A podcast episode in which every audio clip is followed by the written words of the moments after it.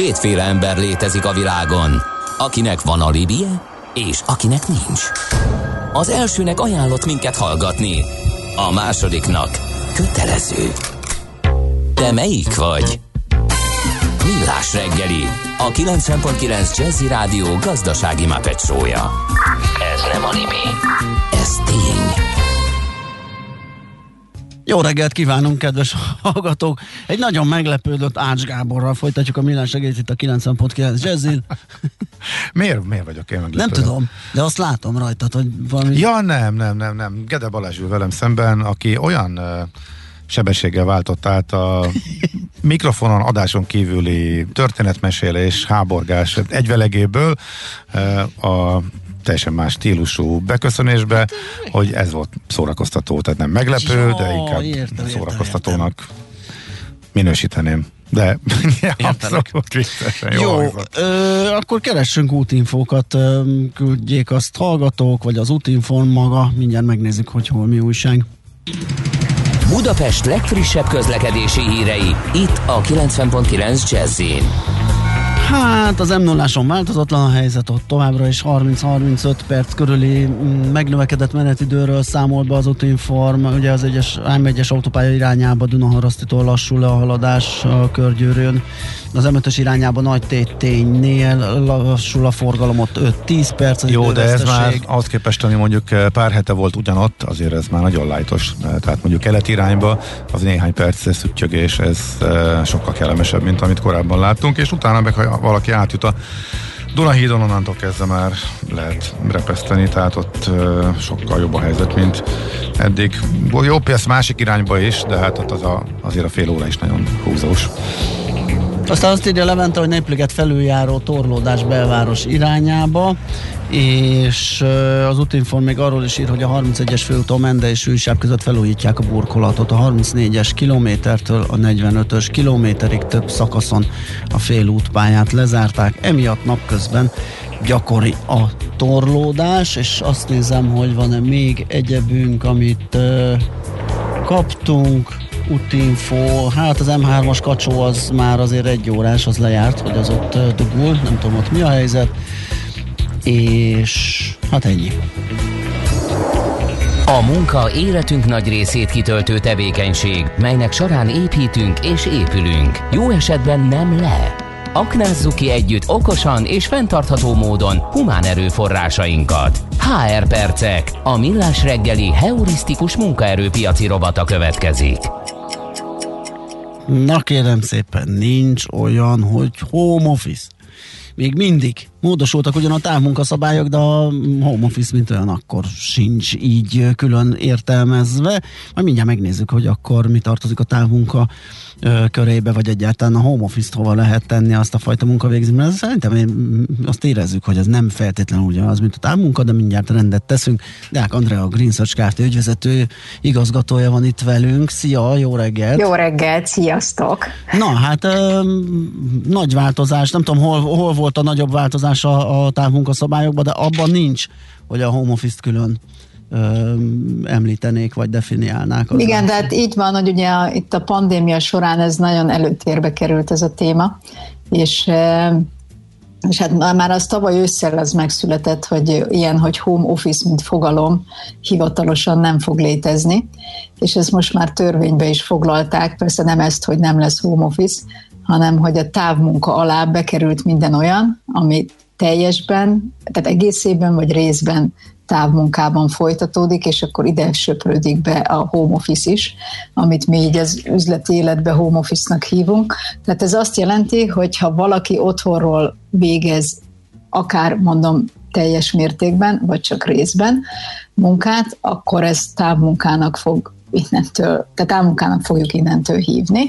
E, Én azt gondolom, hogy ez összességében nem fog, fogalmilag nem fogjuk így hívni a cégeknél, viszont mégis fontos, és ez, az fontos, hogy most már mindenki távmunkának számít, aki aki valamit nem a, a, a cégnek a székhelyén, telephelyén végez. Tehát ez nem csak azok, akik mondjuk egy számítógép előtt ülnek, és eh, otthonról dolgoznak, mondjuk egy informatikus vagy egy könyvelő, hanem akár olyan is, aki nem tudom én, varrást vállal otthonról.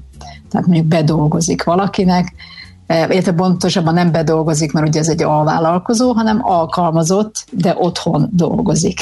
Aha, tehát e, néha bemegy a telephelyre, felvesz egy, mit tudom én, zsáknyi zsebetlen köppenyt, hazamegy és zsebvarróként nem tudom, miért ez jutott eszembe, de otthon. Igen, így van, és ami, ami lényeges, hogy Szerintem, tehát ami, ami lényeges pontok most, hogy amennyiben a, csak a kormányrendelet szabályai léteznek egy cégben, akkor ha valakire azt mondjuk, hogy ő távmunkában dolgozik, akkor az azt jelenti, hogy ő egész évben a munkájának az egy harmadát töltheti csak az irodában. Tehát, hogy ezt hangsúlyoznám, hogy nem arról szól, hogy mennyit tölthetünk otthon, hanem arról szól, hogy mennyit tölthetünk az irodában. Tehát, hogy ez egy harmad, ez azt jelenti, hogy mondjuk a héten az öt napból egy-két napot tölthet az irodában. Hogyha ettől el szeretne térni a cég, akkor azt külön megállapodásban kell létrehozni. Tehát ez is nagyon fontos új szabály, hogy létrehozhatunk a cégben egy belső szabályzatot, mégis egyedileg, amikor fölveszünk valakit, egyedileg kell megállapodást kötni vele, hogy, hogy vele hogy fog ez a szabályzat működni. Mert, mert ugye ez logikus, hogy hiába van egy belső szabályzat, lehetnek eltérések bizonyos pozícióknál. Tehát van, aki esetleg többet dolgozhat otthon, és van, aki meg kevesebbet. Mondjuk én épp ezért nem értem, hogy miért kellett egyáltalán az definiálni, hogy mennyi lehet az otthoni, és mennyi lehet a, a telephelyi. Szerintem ezek ugye mindig olyan jogi kérdések, Aha, hogy próbálják, próbálják megvédeni valahol a munkavállalókat, és itt is egy, ez is fontos kérdés, hogy amennyiben máshogy nem rendelkezik a cég, akkor aki otthon dolgozik, azt ellenőrizheti, viszont indokolatlanul nem, tehát nem lehet az, hogy akár az vele egy háztartásban élők terhére, vagy így túlzásba víve ellenőrzök valakit, a másik az, hogy az is nagyon fontos szabály, hogy pontosan tudatni kell, és ez már az adatvédelem miatt van, pontosan tudott, tudatni kell a munkavállalóval, hogy milyen eszközökkel, milyen gyakran és hogyan ellenőrzöm őt. Tehát nem az, hogy én titokban figyelem őt valamilyen rendszeren át, uh-huh. hogy ő mhm. biztos dolgozik-e, hanem ezeket is le kell szabályozni, és le kell fektetni. Ami jó, hogy ez, ez mi, mi lehet, ez milyen eszközök lehetnek? Hát, lehet, hát ezek számítástechnikai eszközök, mm. amin ugye vannak vállalatirányítási rendszerek ma már szinte minden cégben, és ezeken a vállalatirányítási rendszereken belül vannak olyan funkciók, amik a számítógépeket látják, hogy ki mhm. mennyi. Tehát nem azt látja, hogy most hányat telefonál mondjuk, vagy, vagy éppen hogy sétálgat a nappaliba, és ott mit intéz munkaügyileg, de hanem azt látja, hogy ő a gép előtt effektíve mennyit dolgozik. E, vagy de miért nem elég az eredmény? amit prezentál. Hát ez, ezeket mindig, ugye veletek is sokszor megbeszéltük, hogy ez az egész home office kérdés, és most már akkor hívjuk távmunka kérdésnek, ez borzasztóan azon múlik, hogy milyen vezetőnk van a cégbe, és neki mi a mi, a, mi az elmélete, uh-huh. hogy mi a jó, vagy mi a nem. Én, én, én most is tartom azt, ahogy korábban is, hogy ez egy erős bizalmi kérdés, hogyha én megbízom a munkavállalóimba, hogy kiadom a feladatokat, és ők majd ezt meg fogják csinálni, akkor nincs szükség ellenőrzésre. Általában azok a vezetők, akik inkább a kontrollban hisznek, azok, azok szeretik ezeket az eszközöket alkalmazni. Bocsánat, csak a zárójeles megjegyzésként, hogy az elmúlt tíz évben azért ezek a control freak főnököknek a száma az úgy nőtt, vagy csökkent?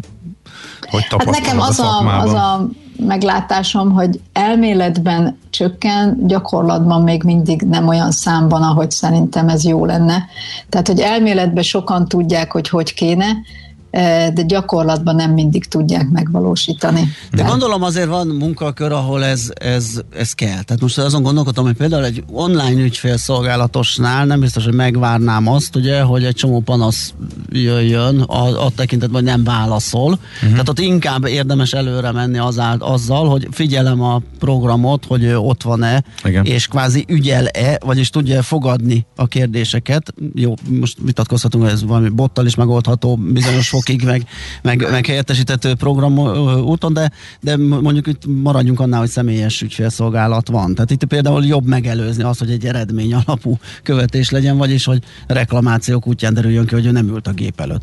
Hát igen, itt, ugye itt megint ugyanoda jutunk, hogy, hogy ez nagyon függ attól, igen. hogy milyen iparágról, igen. milyen munkakörről, miről beszélünk, az viszont ide tartozik szintén a, a rendeletnek a része, hogy ha nincsen erről külön megállapodás, hogy, hogy hogy most milyen ellenőrzés van, vagy, vagy, vagy hogy az mivel történik, meg hogy történik, akkor, és ez szintén újdonság, akkor a feladatot a munkaadó kiadhatja, de nem, nem szabályozhatja, de nem mondhatja azt, hogy már pedig akkor te nem tudom, hogy 8-tól 3-ig ezt kell csinálnod, hanem azt rá kell hagyni a munkavállalóra, hogy ő azt mikor uh-huh. és hogyan fogja megoldani. Na ez, ez, amiről te beszélsz, hogy ez az eredmény orientált Igen megközelítés, és én ezt jónak tartom, tehát ez egy könnyítés a munkavállalók felé, csak fontos, hogy ők tudjanak róla, hogy ezt, ezt, ez így van, és ezt már így lehet. Tehát a lényeg a lényeg, hogy született egy kormányrendelet, ami próbál valamilyen kereteket adni ennek a munkavégzésnek, amennyiben ettől el szeretnének térni a cégek, akkor erről külön egy belső szabályzatot kell létrehozni, illetve pluszban egyedileg is meg kell állapodni az adott munkavállalóval.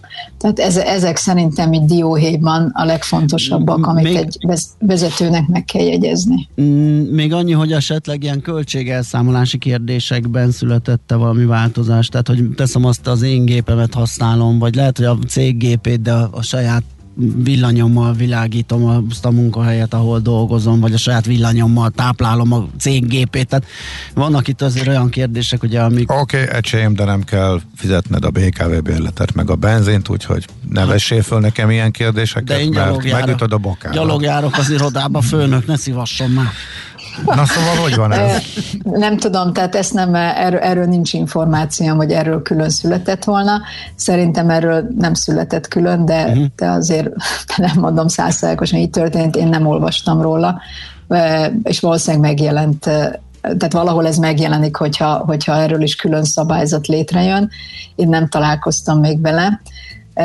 Ez, de egyedileg ezek ugye cégek most is szabályozzák ezt nagyon-nagyon sok helyen, hogy van, ahol a pandémia kapcsán rögtön íróasztal és számítógép került az otthonokba a cég által, és megbeszélik, hogy a, valóban a, nem tudom, az áram és az egyéb fogyasztások azok milyen mértékben történt. Valamilyen költségtérítés van, de, de valóban, a, amit a Gábor is mond, hogy, hogy azért nem ez, tényleg ezt nem lehet, hogy, így, hogy igazából viszont egy csomó költsége meg nincs ami, uh-huh. ami különben lenne, hogyha bejárna dolgozni. Hát van, ahol megéreztették, hogy örülj neki, hogy ezt megkaptad, és Igen nem is értük, hogy miért merül fel, merülhetne föl itt még bármilyen kérdés is, hiszen ez neked jó, ezt te szeretted volna, úgyhogy örülj, hogy engedjük, tehát van, aki így intézi el, tehát ez konkrét.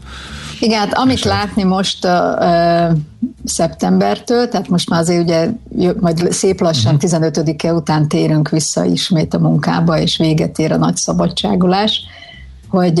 Na igen, hogy, de mennyire, mennyire otthonra és mennyire az irodába? Igen, igen ugye ezt mondtuk, hogy hú, majd biztos jól így marad, mert most mindenki rájött, meg munkaadó, munkavállaló, ugye, hogy otthonról is lehet dolgozni.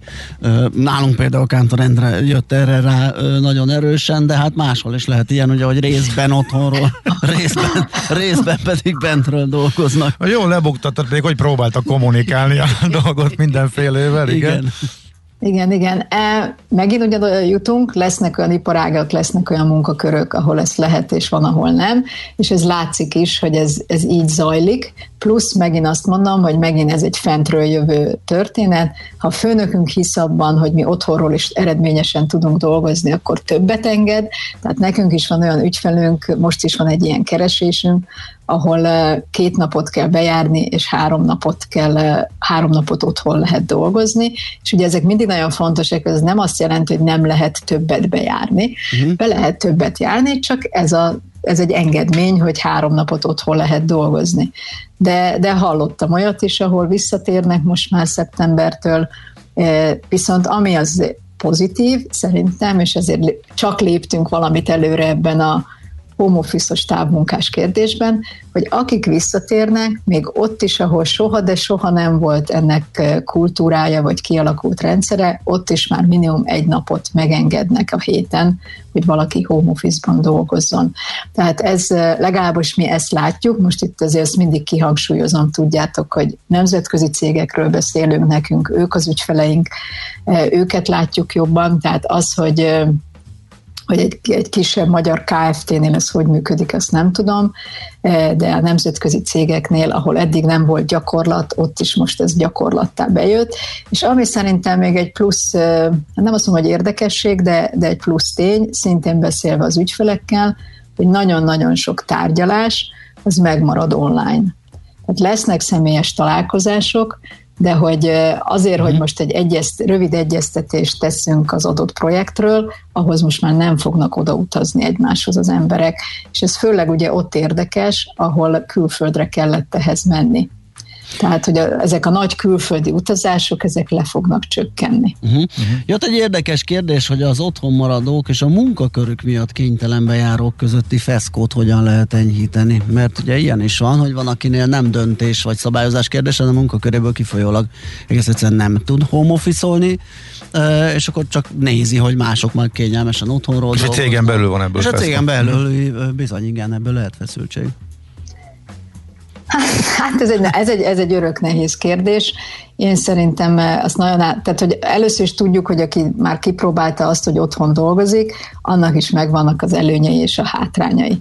Tehát eh, van, aki bent dolgozik, és ötkor letette a tollat, és, eh, és akkor hazament, és ott már tényleg otthon van, és adott esetben pihen meg a családjával van. A home office nagy része erre nem képes, hanem éppen azért, mert adott esetben egy picit napközben kényelmesebben dolgozik, de a munkát viszont el kell végezni. Nagyon sokszor ez egy éjszakába vagy estébe menő plusz munkát jelent.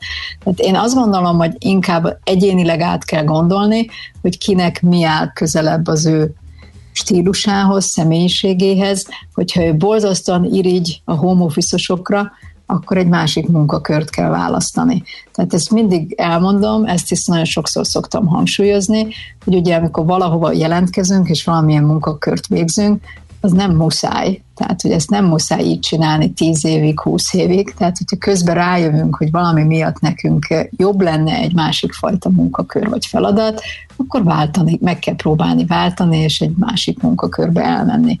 Ettől függetlenül értem én a kérdést, ezt, ezt nem lehet megoldani, ezt az embereknek egymással kell tudni Aha. lekezelni. Tehát ez, ez, erre nem tud céges szabályzat létrejönni, hogy, hogy Én is szigorúan tilos. Igen, igen, igen, igen. Tehát, hogy ez, ez emberileg, nem tudok más mondani, így föl kell nőni igen. ehhez a történethez, hogy ez egy új mód lesz, mint ahogy ugye azt is látjuk, hogy, hogy az egész otthon munkavégzés, erről is volt már külön is témánk, ugye például az otthon dolgozó anyáknak egy új lehetőség, karrierileg, ugye ez volt pont múltkor talán a téma, és nagy lehetőség a cégeknek is az, hogy nem, nem kötődik ahhoz mondjuk egy debreceni munkáltató, hogy minden áron Debrecen és környékéről vegyen föl valakit, hanem lehet, hogy föl tud venni Miskolcról, vagy Budapestről, vagy Győrből, mert azt mondja, hogy rendben van, három napot otthon dolgozhatsz, és kétszer megkérem, hogy gyere be. És akkor lehet, hogy azt úgy fogja megoldani a munkavállaló, hogy mondjuk hétfőked megy, és akkor ott alszik, és különben meg utána hazamegy, és otthonról dolgozik. Tehát ez egy olyan munkaerőpiacon, de ebben most nem megyek bele, mert tudom, hogy az idő az most már fogy nekünk, de egy következő témánk Jó. lehet, hogy a munkaerőpiac az, az nagyon-nagyon felbojdult, uh-huh. Ami azt jelenti, hogy a munkáltatóknak borzasztóan nehéz most jó embereket találni, és eleget, tehát nem csak az, hogy jót, hanem hogy a jóból eleget. E, éppen ezért én még, még, megint arra biztatnék mindenkit, hogy használjuk ki ezt, hogy most már ez egy rendszer tudott lenni, hogy lehet home office-ban is dolgozni, és akkor igenis kinyílik egy picit az olló, hogy nem csak az adott régióban keressük az embereket, hanem akár messzebbről is. Világos. Oké, okay, hát nagyon köszönjük. a beszélgetést, további jókat, és akkor a következő epizódban megnézzünk egy kicsit egy ilyen általános a munkaerőpiaci helyzetet, ez érdekes lesz, főleg ahogy beharangoztad, hogy komoly változások, mozgások vannak. Oké, okay, köszi még egyszer, szép Köszönöm napot neked! Én is, szép napot nektek, sziasztok! Diák Andreával, a Green Search Kft. ügyvezető igazgatójával beszélgettünk. HR percek. A millás reggeli heurisztikus munkaerőpiaci rovata hangzott el. Ha nem csak túlélni, de meg is akarod élni a munkavilágát. Műsorunkban termék megjelenítést hallhattak. Nem tud... Aranyköpés a millás reggeliben. Mindenre van egy idézetünk. Ez megspórolja az eredeti gondolatokat. De nem mind arany, ami fényli. Lehet kedvező körülmények közt gyémánt is. Na nézzük, hát az egyik uh, mai születésnaposunk Dínyes József 1948-ban született ezen a napon, és hát az idén tavasszal uh, hagyott itt minket. Egy alkalommal, na hát ez nem is mondás. Uh, igen, uh, ez egy uh, dalszöveg. Ugye? Amiből idézünk, igen, tudom. igen. Így szól, a magyar állam hiába tervez, a magyar állam hiába ígér, mert a magyar állam máshol él, mint ahol a magyar nemzet remél. hát, ilyen volt erre példa, meg hát azért... Ó, de tudja, hogy kormányokon átívelően lehet ilyen érzése igen, az igen, átlag igen, embernek. Abszolút, abszolút. Aranyköpés hangzott el a millás reggeliben. Ne feledd, tanulni ezüst, megjegyezni arany. Na hát egy rövid ilyen kis színes mondhatni, mert mert az, hogy valójában mennyit érnek az olimpiai aranyak, meg az ezüstök, meg a bronzok, ugye maguk az érmek. Már rég nem abból készül, ami a nevükben van.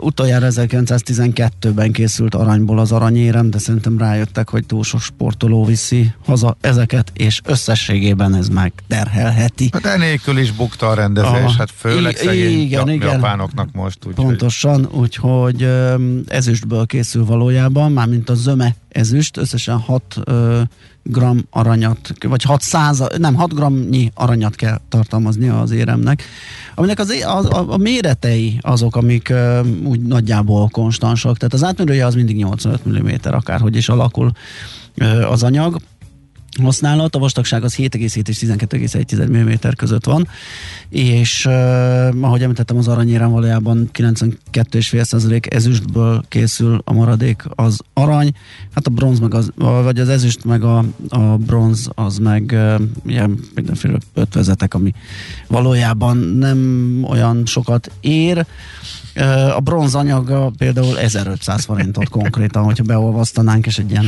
kisebb, kis tömböcskében megpróbálnánk értékesíteni. Ha néha-néha felbukkan aukció, nyilván többet ér, mert itt azért mondtam ez egy kis színes, mert senki nem foglalkozik azzal, hogy az aranyérem aranyból van, de ugye nem az adja az értéket, hanem az, hogy ki nyerte, mikor nyerte, hol nyerte. De Tehát, ha elvinnénk a mégbe, ha elvinnék a mégbe, akkor, akkor ennyit érne. Akkor hmm. ennyit érne, igen. Hogyha az véletlenül aukció megjelenik egy, nem tudom, Phelps arany, akkor azt nyilván jó sokért vinnék el, de Michael Phelps meg nem biztos, hogy abban a helyzetben van, hogy aukción árulja az aranyait. Úgyhogy nagyjából ezt lehet elmondani az, az anyagáról és arról, hogy konkrétan mennyit fér, az meg, hogy viszont mennyit kapnak a sportolók, arról is van egy táblázat. A, egész jó. Az egy egész jó, igen, itt Sokat. a portfóliónk mm, egy táblázat, ami a Nemzeti Olimpiai Bizottság Nemzet, Ezek is publikus adatok igen, Nemzetközi Olimpiai igen. Bizottság adataiból ö, tevődik össze, és hát vannak itt nagyon keményen fizetők. Hát a Szingapúr az nagyon durva, tehát messze kiemelkedik a mezőnyből. 737 ezer dollár egy aranyérem, hogyha valakinek sikerül megnyerni a városállamból. Hát behúzol egy aranyat, egy ezüstet, van egy millió dollárod, mehetsz nyugdíjba szavasz. Igen, igen, igen. igen. De mondjuk az más sportágat választani is tudni kell. Hát igen. De hát mondjuk olimpiát egyikbe se könnyű nyerni. Tehát igen, ez... igen, igen, igen. Uh-huh. Aztán uh, sorban a másod, de, de ez nagyon messze vezet. Tehát ez a 737 ezer dollár, ez, ez abszolút kirívó, már csak abból is látszik, hogy második helyen van Kazasztán 250 ezer dollárra. Ami a magyarokat illeti, átszámítva a magyar forintot, amit ők kapnak dollárba, az 168 ezer dollár, és a hatodik uh, helyre elég, mert hogy még uh, Magyarország és Kazasztán között van sorrendben Malázia, Olaszország és a Fülöp-szigetek utánunk pedig Brazília, Japán. Egyébként itt vége is van velünk a százezres nagyságrendű ö, díjaknak, és amek, is egy hatalmas szakadék. Amekkora nagy a különbség az első-második hely között, akkor a különbség tőlünk lefelé lévők. Ugye, ahogy említettem, a mi díjazásunk 168 ezer a forintot, hogyha aranyra számítjuk, utánunk jön Brazília 49-el, Japán 45, USA 37, fél Dél-Afrika 37, hmm. Kanada 16. Én még egy másik szempontból nézegettem ezeket a számokat, arra voltam kíváncsi, hogy az arany és az ezüst közötti különbség az nagyjából mennyit, mennyivel értékel, mennyivel többet ér egy megnyert döntő, esetleg egy elvesztített döntőnél, de hát mondjuk az ezüstérem is. Tehát azt gondolom, hogy olyan eszeveszett különbség nincsen, és mind a kettő nagyon-nagyon értékes. Persze, hogy a, az arany a legértékesebb. Ehhez képest vannak országok, ahol háromszoros különbség van, és egészen kiemelkedően nagy különbség van. A ha valaki aranyat nyer, illetve hogyha ezüstöt. Magyarország egyébként ebből a szempontból a, azok költ van, akiknél a legkisebb a különbség. Nálunk még a bronz és a, az arany között sincs meg a dupla. Hát olyannyira, hogy bronzban például a második helyet e, foglaljuk el. Ugye itt is Szingapur vezet 184 ezer dollárral, de nálunk átszámítva 96 ezer dollár, ami ezen a tabellán, ebben az összeállításban nem az első 10 Igen, X bronzban a más. A, igen. igen. A Szingapurt, ha levesszük, ami kiemelkedően sokat fizet a sportolóinak, magyarok kapják a bronzéremért a világon a legnagyobb pénz jutalmat. Igen. Amit meg említettél, nagy különbséget az főleg Japánban kimutatható, ott tényleg 45 ezer az, az arany, 18 ezer az ezüst, tehát az az, az egy harmada. Hát de Malajzia is nagyon durva, Majdnem. ahol kiemelkedő, 236 ezer az arany, 71 az ezüst és 24 a bronz. Igen. Tehát tízszeres különbség van egy bronzérem. Tehát lényegében Majdnem azt mondják, hogy és semmit se ér. kategória, még, igen. igen. Nem hozta aranyat, akkor egy kis apró. haza. Igen. Mm. Na, érdekes, érdekes az egyes országoknak a hozzáállása közötti különbség tényleg. Szívesen böngésznél a nemzetközi és hazai piacokon? Meglovagolnád a hullámokat? Akkor neked való a Hotspot piaci körkép az Erste befektetési ZRT szakértőivel. Gyors jelentések, gazdasági mutatók, események. Nálunk mindent megtalálsz szakértőink tolmácsolásában. Ha azonnali és releváns információra van szükséged, csatlakozz piaci hotspotunkhoz. Jelszó Profit nagy P-vel.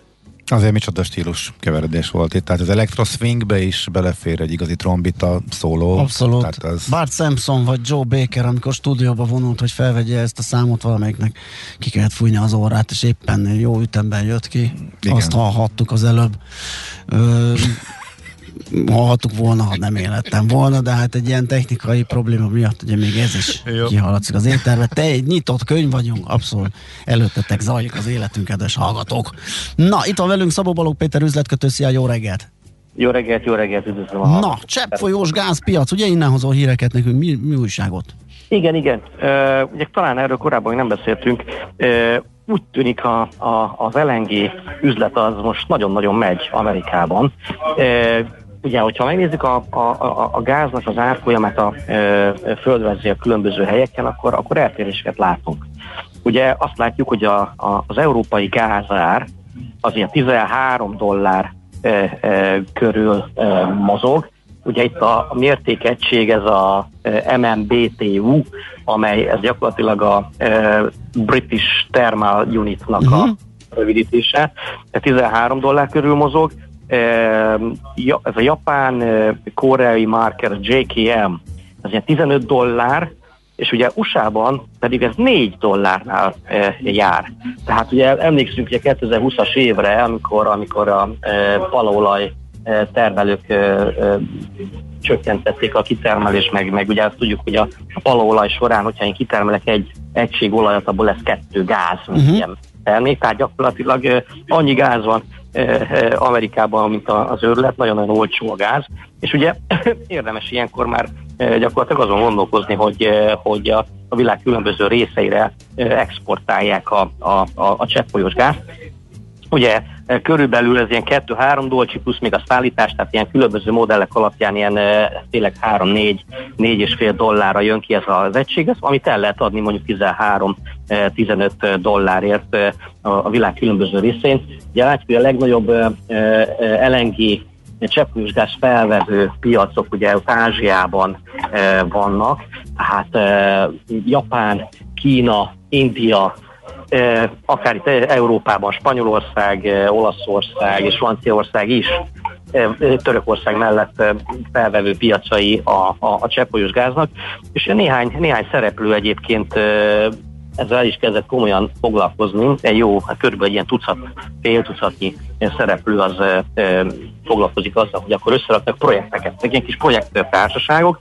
E, a legnagyobb ilyen cseppfolyós gáz e, szereplő a, a Senier, a ticker a László Nándor Géza LNG, amelynek a, a, az árfolyama ugye ebben az évben ilyen 70% körüli pluszban van, hát ő az egyik legnagyobb szereplő, és ugye korábban ezt a céget a, a kajrói születésű Sharif Suki vezette, aki 2013-ban Wall Street-en a, a legjobban fizetett ö, ö, vezető volt, többet keresett, többet vitt haza, mint Jamie Dimon is, e, mint egy ilyen 110-130 millió dollár volt a fizetése e, abban az évben, tehát nagyon-nagyon szépen összerakta gyakorlatilag azt a cseppfolyós üzletágat, majd ugye a Carl Icahn-nel ugye összerúgta a port, és 2015-ben végül lemondott a, a, a, az igazgatósági ta, ö, ö, tagságáról, majd megcsinálta, létrehozta a Tellurian nevű céget, nevezzük ez ilyen, ilyen, ilyen, ilyen projektcégnek, gyakorlatilag évek óta próbálja össze, és ugyanazt szeretné létrehozni, tehát a Tellurian szeretné egy, egy ilyen globális nagy szereplővé hozni az, LNG cseppfolyósgáz üzletben. Most az elmúlt hetekben azt láttuk, hogy nagyon-nagyon sok vállalati hír volt itt a, a, a Tellurian környékén, hiszen hosszú távú, tíz éves szerződéseket kötött egészen nagy piaci szereplőkkel, a Shell mellett a, a egészen nagy energiakereskedő cégekkel, a Gunwar-ral és a, a Vitollal kötött tíz éves keretszerződéseket, és gyakorlatilag ugye ha már arról szól a történet, hogy amíg nem a birtokában lévő gázt fogja ezeknek a szereplőknek ugye értékesíteni. Uh-huh. Mire, mire is gyűjt, mit szeretne egyébként a, a Tellurian? Ott uh, Louisiana uh, államban, Texas ugye határán egy uh, vezetékpárat szeretne majd ugye építeni, és ezt ugye kivezeti majd a, a, az öbölhöz, ott csinál egy ilyen e, gáz átemelő e, terminált, és gyakorlatilag ott fogják hajókra tenni a cseppfolyósított gázt, és innen fogják ugye majd ugye e, a világban szerte szét exportálni a, a cseppfolyós gázt. Ez nem egy kis projekt, ez körülbelül egy ilyen 20 milliárd dolláros projektről van szó, amelynek ugye nyilván a, a, a, a finanszírozó bankok majd lehet, hogy örülni fognak annak, hogy most már van néhány olyan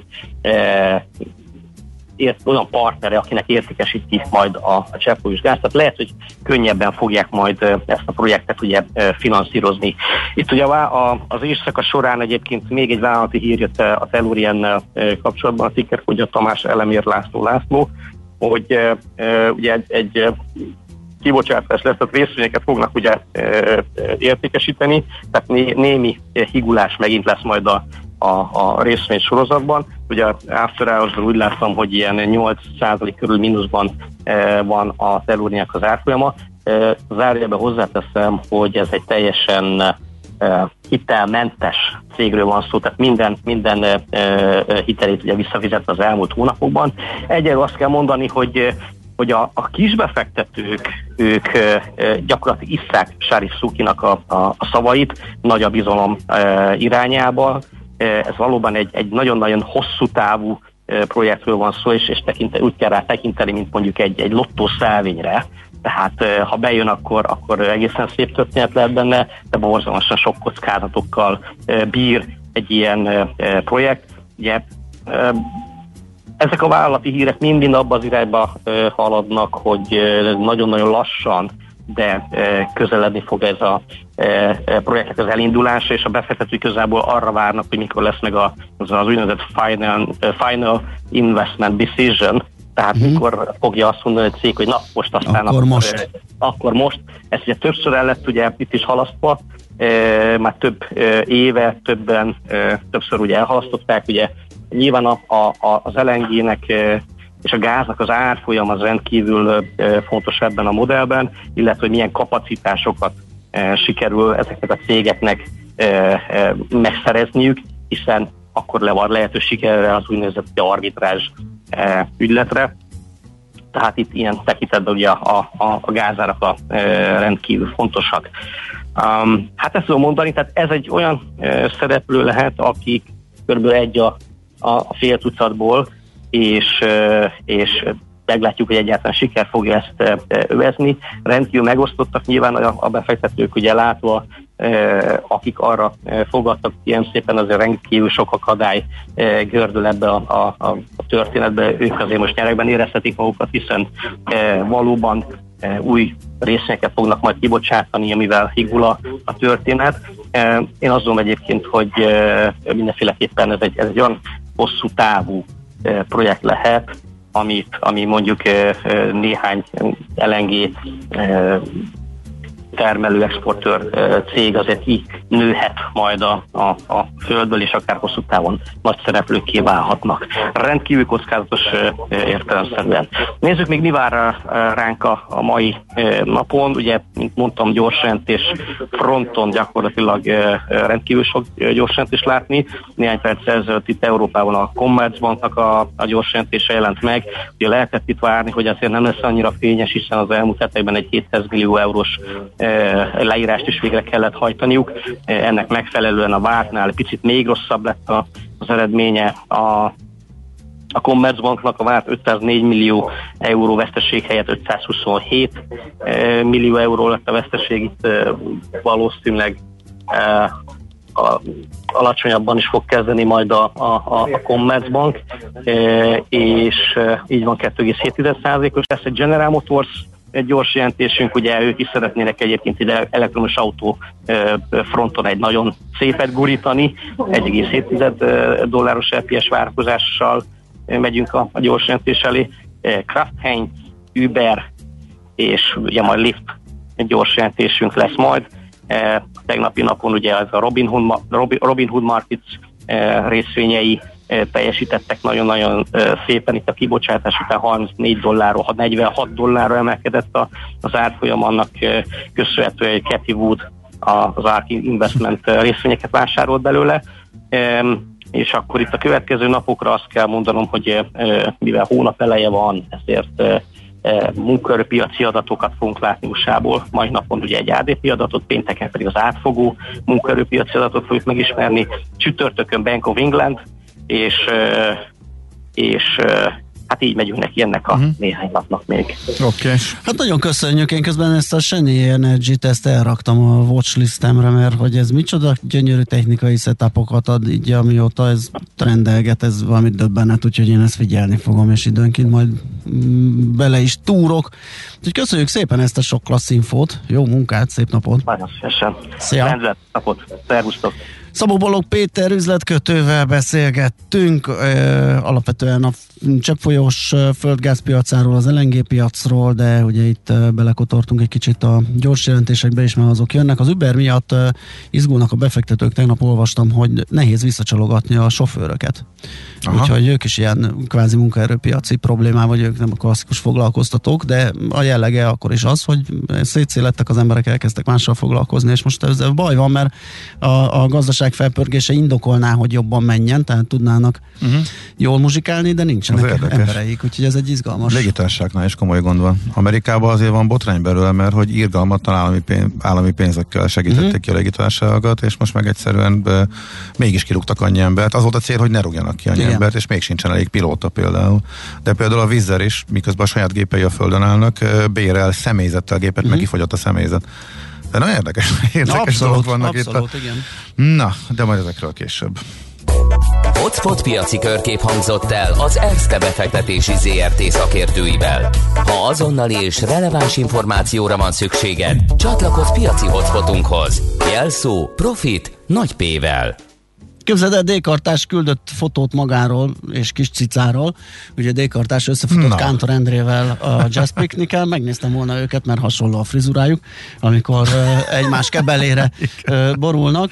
Uh, igen, úgyhogy ezt is írta nekünk, hogy jó reggelt kartársak, a mai piaci napra tekintettel kifejezetten erős forgalmi viszonyok között lehet közlekedni Fonyódon, és a Péknél is szabad szemmel jól látható sor tapasztalható, de a fotón azért ők kényelmesen heverésznek a fűben ez maga a paloznaki esemény szerintem, és onnan fotózott és küldött képet Dékartás. Köszönjük szépen. 0 30 20 10 909 SMS WhatsApp Viber szám, ezt hírei után folytatjuk.